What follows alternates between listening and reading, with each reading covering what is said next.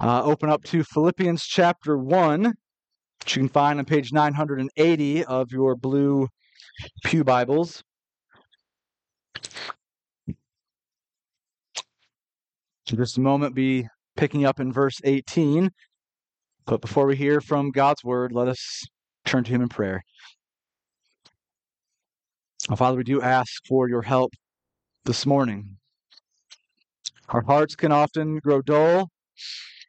Our minds can often get cloudy and distracted.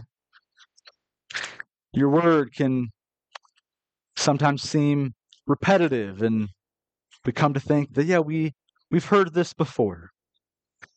Lord, no matter how many times we have heard these words, we pray that you would make them new, that you would renew our spirits and help us to glorify you. Pray all of this in your name. Amen. So, Philippians chapter 1, I'll be picking up in the second half of verse 18, where it starts a new paragraph and reading through verse 26. Paul writes, Yes, and I will rejoice, for I know that through your prayers and the help of the Spirit of Jesus Christ, this will turn out for my deliverance, as it is my eager expectation and hope that I will not be at all ashamed, but that with full courage, now, as always, Christ will be honored in my body, whether by life or by death. For to me, to live is Christ, and to die is gain. If I am to live in the flesh, that means fruitful labor for me. Yet which I shall choose, I cannot tell. I am hard pressed between the two. My desire is to depart and be with Christ, for that is far better. But to remain in the flesh is more necessary on your account. Convinced of this, I know that I will remain and continue with you all for your progress and joy in the faith, so that in me you may have ample cause to glory in Christ Jesus because of my coming to you again. Says the word of our Lord. What is it that you want most in this life? What is your driving passion, your supreme goal, your aim above all other aims? I think I've mentioned it before, but the book of Philippians was one of those books where early on, as a believer, and specifically passages like this, that I think radically transformed the way I understood the Christian life and, and shaped my formation as a young believer in the faith. And one of the biggest lessons that I learned about the Christian faith is that it's not just something that you mentally affirm while then going about the rest of your life trying to simply avoid the big sins. No, the Christian faith is an all encompassing way of looking at the world, of understanding who God is, understanding who we are in our relationship with God, and understanding what our purpose in this world is in light of that relationship. It affects everything. It touches every part of our lives, not just whether or not we set the alarm for Sunday morning and show up to church. I don't know if you've ever said a word or a phrase so many times that it begins to lose its meaning. Uh, maybe as Presbyterians, we are in danger of doing this with Westminster Shorter Catechism, question one What is the chief end of man? Man's chief end is to glorify God and enjoy Him forever. It just sort of rolls off the tongue, doesn't it? We've said it so many times, we maybe forget all that it means. Well, I think Philippians chapter 1, this section we're reading through, Paul is more or less affirming what we believe in the question in the shorter catechism. He's not affirming it for those that are just in vocational ministry like Paul or who are missionaries or church officers. He's not saying that this question is just for some idealistic college student that hasn't really experienced real life yet. The question about man's chief end, about our ultimate purpose in life, that question applies to every single person who has been made in the image of God, by God, and for God. It's for all of us. It's a question for kids doing schoolwork all day.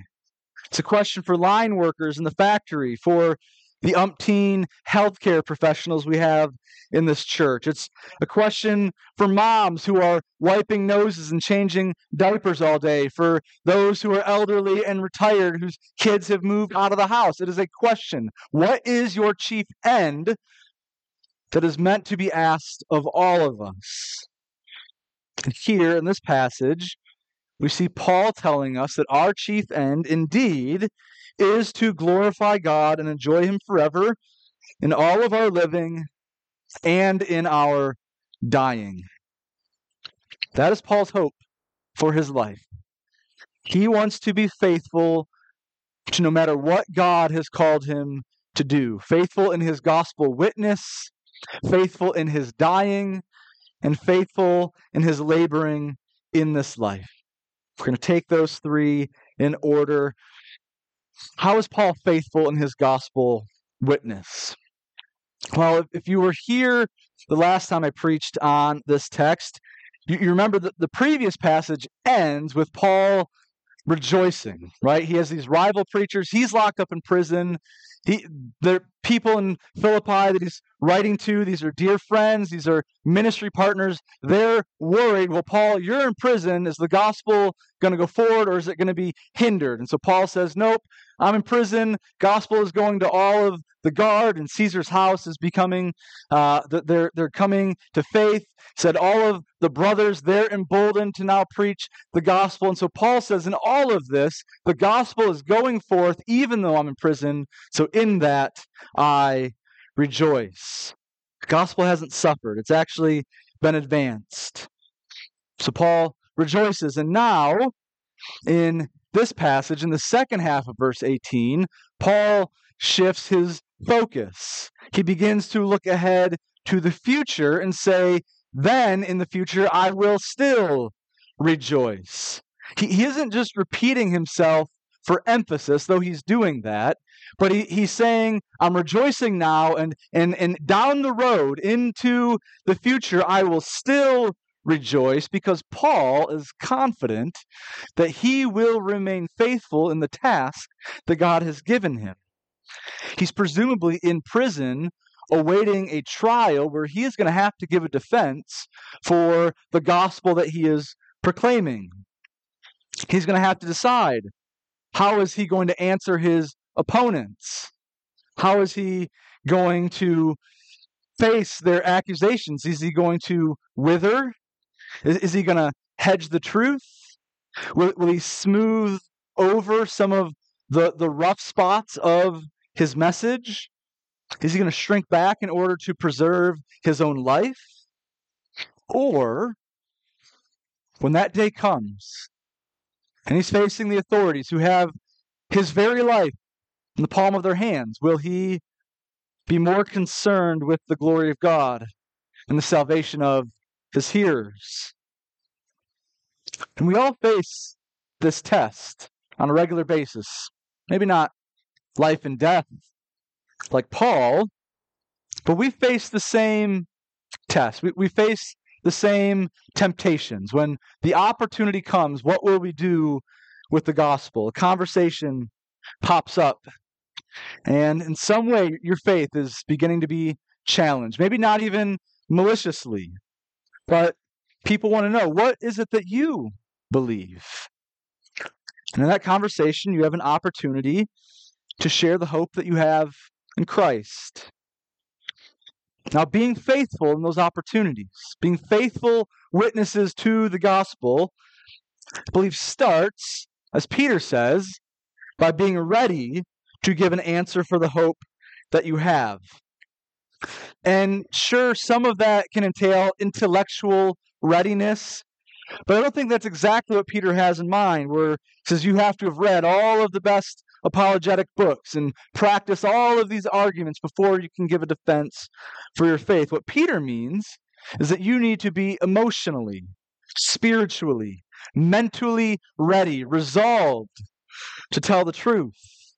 You're ready to answer the question that is before you. Uh, if none of you have coached Little League, you have never lived. I, I highly suggest you try it. It is quite an experience. And I've been doing this now for several years with my eldest son. And there are two things that I repeat most often when coaching Little League on a minute by minute basis. The first is yes, I know you want to pitch today. No, you're not pitching. Please stop asking me if you can pitch. That's number one. The second thing that I say is defense, be ready. Because if you watch Little League, you've got outfielders who are standing in the outfield picking dandelions. Your shortstop has his glove off half the time. Your, second baseman is just practicing his swing. Your third baseman is just practicing his pitching because he thinks he's going to pitch and he's not. And every second of the game, I am constantly reminding them, you guys need to be ready. But they're not. They, why? Because they don't actually think the ball is going to be hit their way. So they think they can do whatever they want. So then when the ball is actually hit to them, which it is, seems like the batters can always find holes in the defense. Your defense doesn't make the play because they're not ready. They got to go get their glove first before they can get to the ball. Readiness is preparation for success. Now, now I don't say this in order to drop a guilt trip on all of us and say that anytime you haven't taken full advantage of a gospel opportunity that you're just some unfaithful wretch and you've damned your coworker for eternity. That, no, we don't to be that hard on ourselves.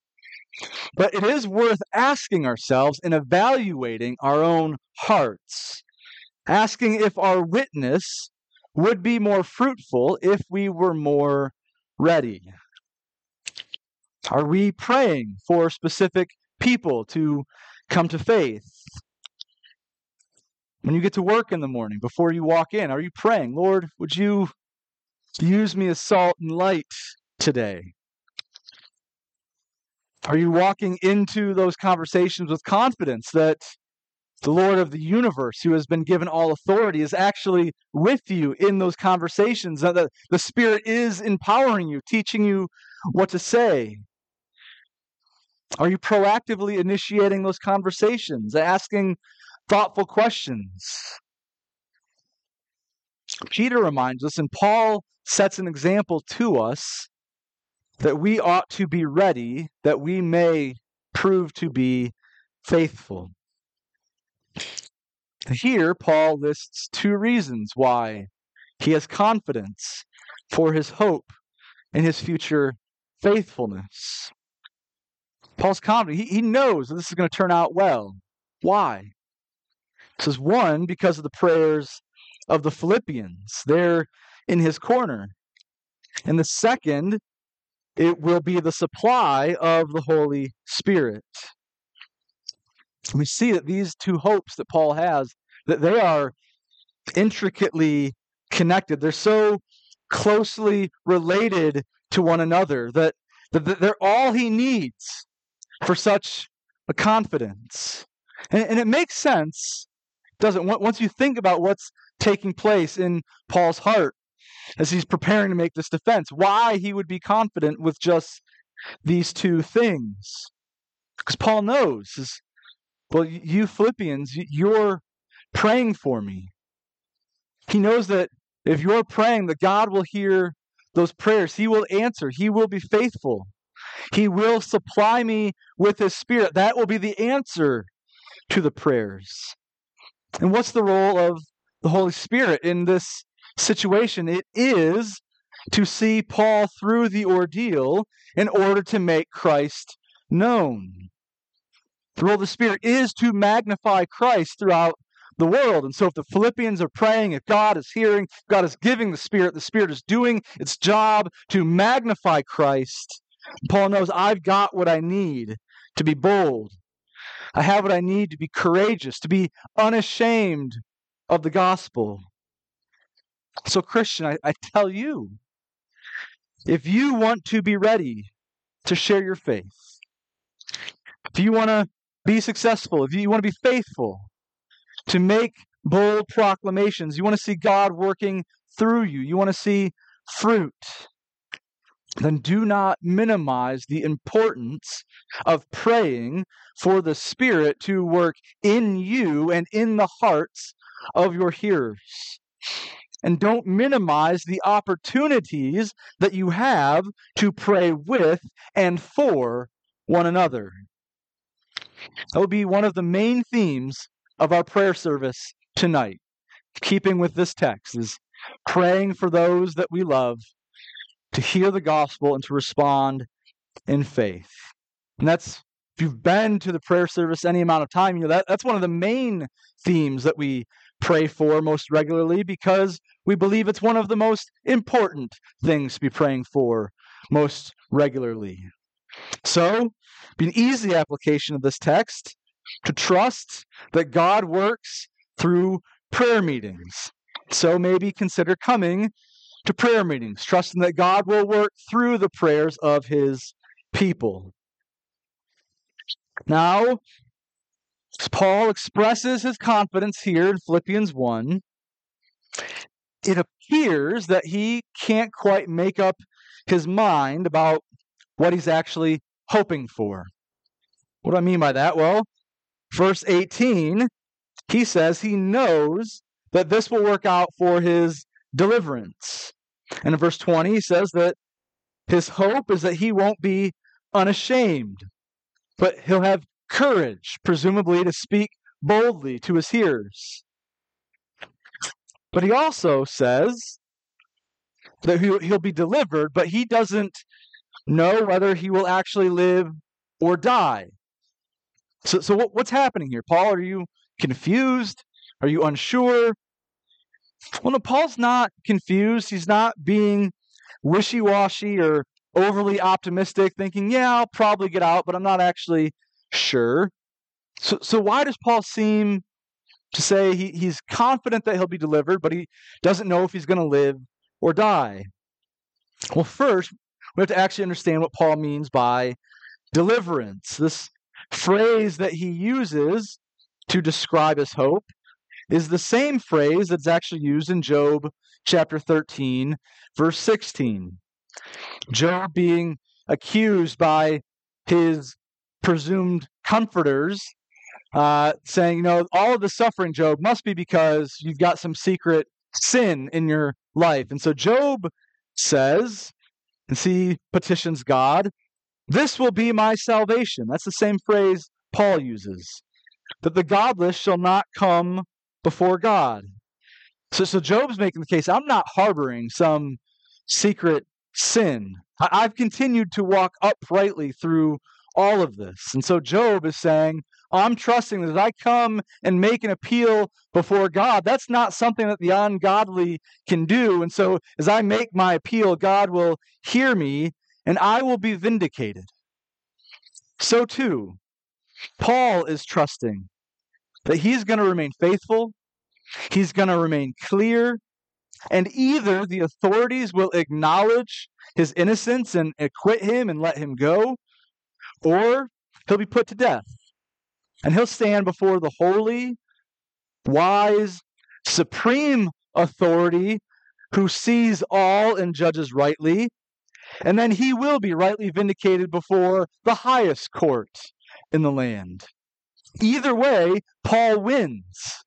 Either way, he's delivered. Either way, he's vindicated.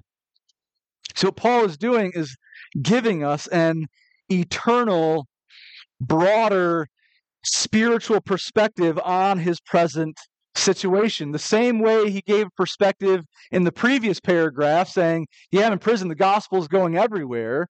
He's saying, Yeah, I'm in prison, I'm facing a judge. Either way, I'm going to be vindicated, I'm going to be delivered. And then, after making this declaration of deliverance, he then brings us through his thought process how to think about these two outcomes of life and death.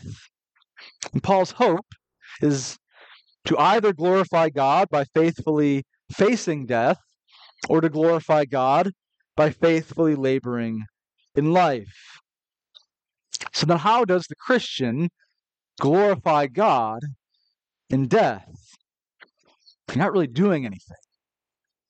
What do we do in dying that brings glory to the Father? Well, we glorify God in death by not treating death as an enemy to be avoided, but a finish line to be reached.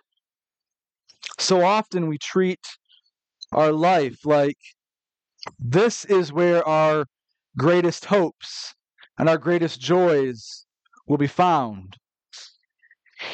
So we're going to do everything we can to make the best life now.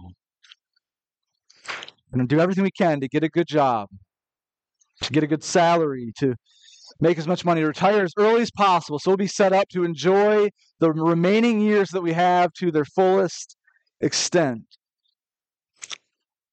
And if death comes prematurely at any point in that process, we lament that we're not going to get to do all of the things we hoped we'd get to do.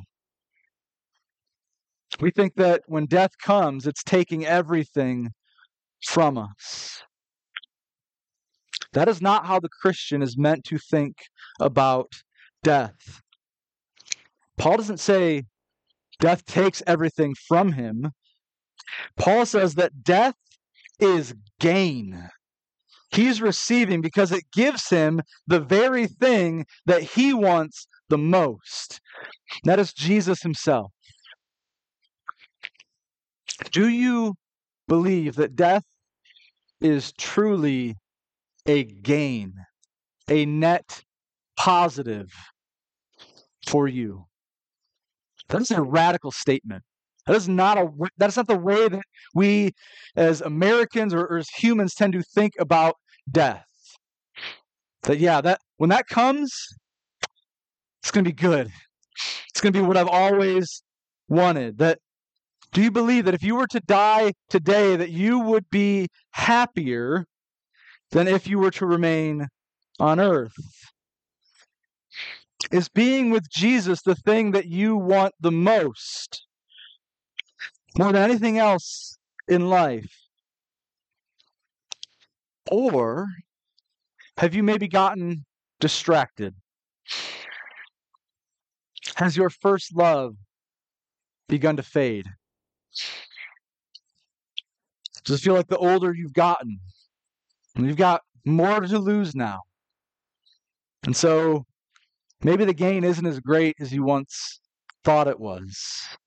I know I, I feel that way. I've got a great life. A wife, kids, house, good job, good friends. Yeah, death would take a lot. But there, as good of all as those things are, there is nothing in this life that comes even close to the joy that you will have worshiping your Savior face to face. Not even close. Not your job, not your car, not your dream house, your dream vacation, not your favorite team winning everything, not your kids, not your spouse. As, as good as all of those gifts are, not minimizing those. But even a lifetime of everything you could ever want, none of that can match the pleasure of seeing Jesus face to face. On your best days, the, the, the high points, the, the mountain peaks of your happiness in life, those are just a shadow.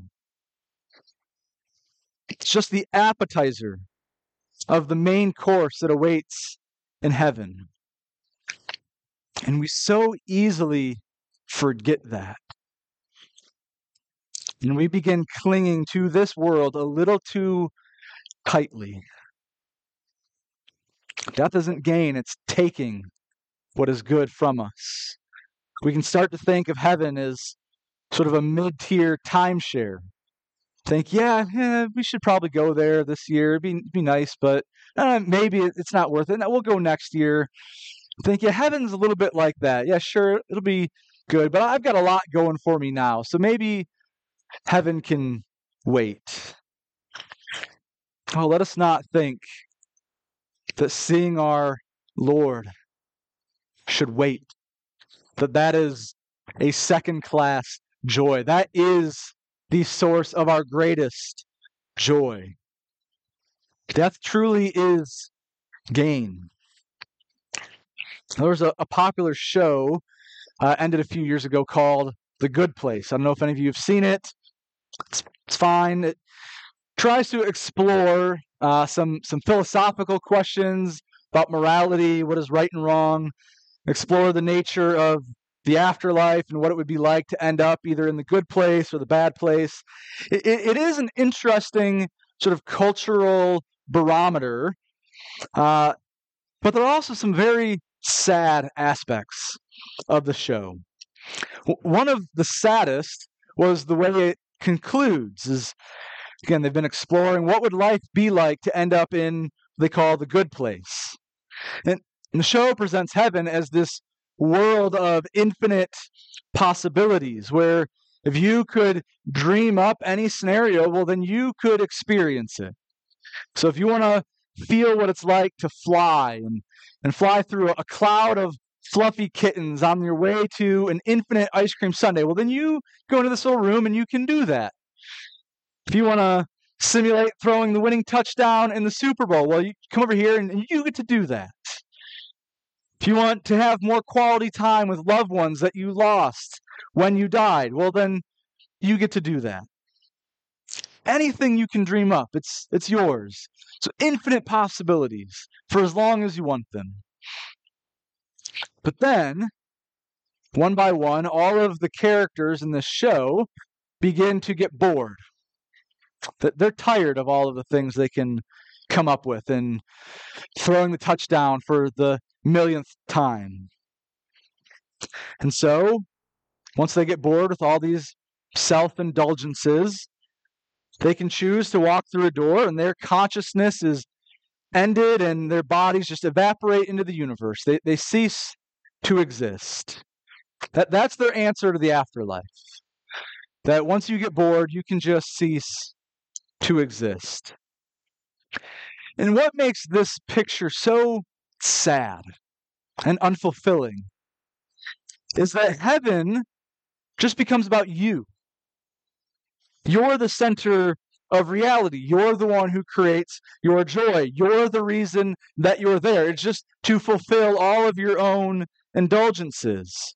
And yes, if that's what heaven is like, just you coming up with ways to make you happy, yeah, you're going to get bored of yourself no matter what laws of physics you can break. Even the most interesting man in the world will get tired of himself. Because we're all just humans, we're finite.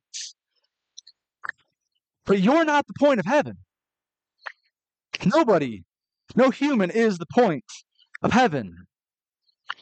The point of heaven is Christ. That you get to be with your Savior.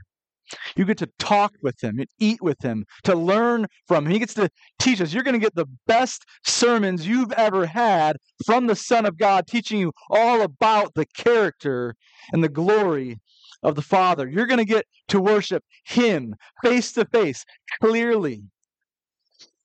Because God is infinite, because he is independent from all of creation because he is the source of joy and source of pleasure. Guess what? You're going to never get bored because you will never be able to fully exhaust all of the glory that is the Father in heaven. Even in the millionth year, you will be just as satisfied as the first minute that you arrived. That is the point of heaven. It is staring at Jesus and worshiping the one who is all glorious, not worshiping yourself. See, Paul did not count death as gain just because he gets to escape this troubled life and have a life of comfort. He counted it gain because he got to worship his Savior. He got to go and be with the source of abundant life. So let us not lose sight of all of these unfathomable blessings that await us in glory, where death really will be our gain. We are to glorify God by looking ahead to that day, looking forward to that day, to embracing it gladly, and not despising the reward that awaits us. Now, I have intentionally not made any qualifying statements about death being gain. Because here Paul is not making any qualifying statements, is he? He's making a clear throated proclamation of the glory of Christ. So if Paul's not going to qualify that death is gain, I'm not going to qualify it either.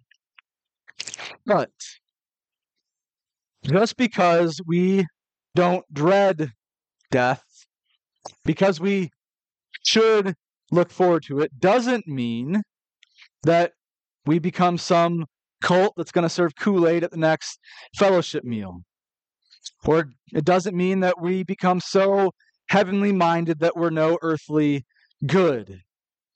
Even though our chief desire is to go and be with Christ, we know that our lives here on earth have a God given purpose. While we live, we are to glorify God by faithfully laboring in his kingdom for the good of others. See, as Paul introduces this idea, he, he presents a struggle that he has. He desires to be with Christ, but there's this tension in him in departing because he knows that while he's still here, he can be of service to those that he loves. He says that to remain in the flesh is more necessary on your account. He says, Convinced of this, I know that I will remain and continue with you all for your progress and your joy in the faith. So even though what he wants most is to be with Christ, he says, it's good for me to remain here. But you'll notice that, again, Paul's purpose in this life, it's not his own consumption, it's not his own enjoyment, it's not fulfilling his own desires. Paul's aim in life is the Philippians' progress and joy in the faith. He's willing to set aside his own desires for heaven so that he can then serve his brothers and sisters, that, that he can help grow them up into maturity. He's willing to delay his greatest treasure for the sake of the church. And this willingness to labor for the joy and faith of others at his own expense, that, that willingness to humble himself, that parallels the same self emptying and the same humility that Paul describes in Christ in chapter 2. This is, this is what Paul means when he says to live is Christ. You live serving others that you may model Christ's service to the world that you yeah you, you want to go and be with jesus but but you know that while you're here on earth you can faithfully serve like jesus as well. So brothers and sisters again let me ask is this our aim in life? Do we exist on this earth and in this church to serve our own ends? To make much of ourselves to fulfill our own desires or is our chief end the same fruitful labor for the joy and the faith of others. Do we desire to look like our Savior, to look like our Lord, to look like our Master? What, what did his life look like? Says the Son of Man did not come to be served, but to serve, to give his life as a ransom for many. The Son of God, Paul says, emptied himself by taking the form of a servant, by being born in the likeness of men, by being found in human form. He humbled himself by becoming obedient to the point of death. So, as long as you are alive, your life is meant to look like that of a servant. No servant is greater than his master. And our master became a servant to all. So our lives are meant to be marked by lives of service in the kingdom. That is Paul's end. That ought to be our end too. See, Paul has these two outcomes before him living like Christ, serving the church, contending for their joy in the faith.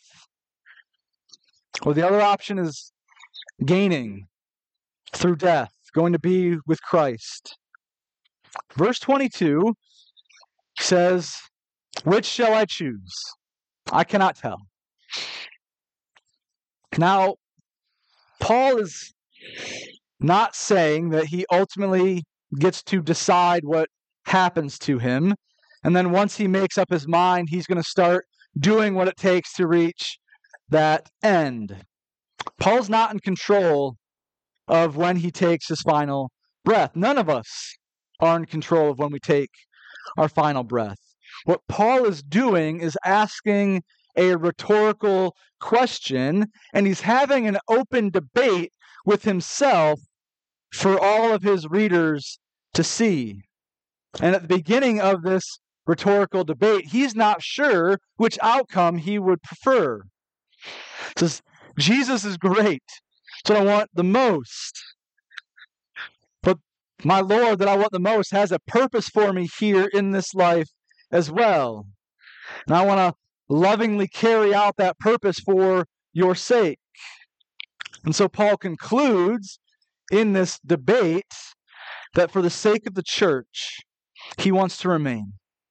He wants to carry out his service to them faithfully, to glorify God, faithfully laboring for the sake of his dear friends. Now, none of us knows our hour either. Could be today. Could be another 40, 50, 60 years for some of us. Just as God was perfectly sovereign over every second of Paul's life, he has ordained every second of ours. Some of us are going to lead long, full, joyful lives. Some of our days will be shorter than we expected. That's not for us to know. What we do know is how we are supposed to fill those days. That for as long as we live, we are to delight in Christ, to love Him with all of our heart and soul and mind and strength, and to serve in His kingdom. That is what we're to do while we live. And we are to look forward to the day when He calls us home, to worship in His presence, to be with Him.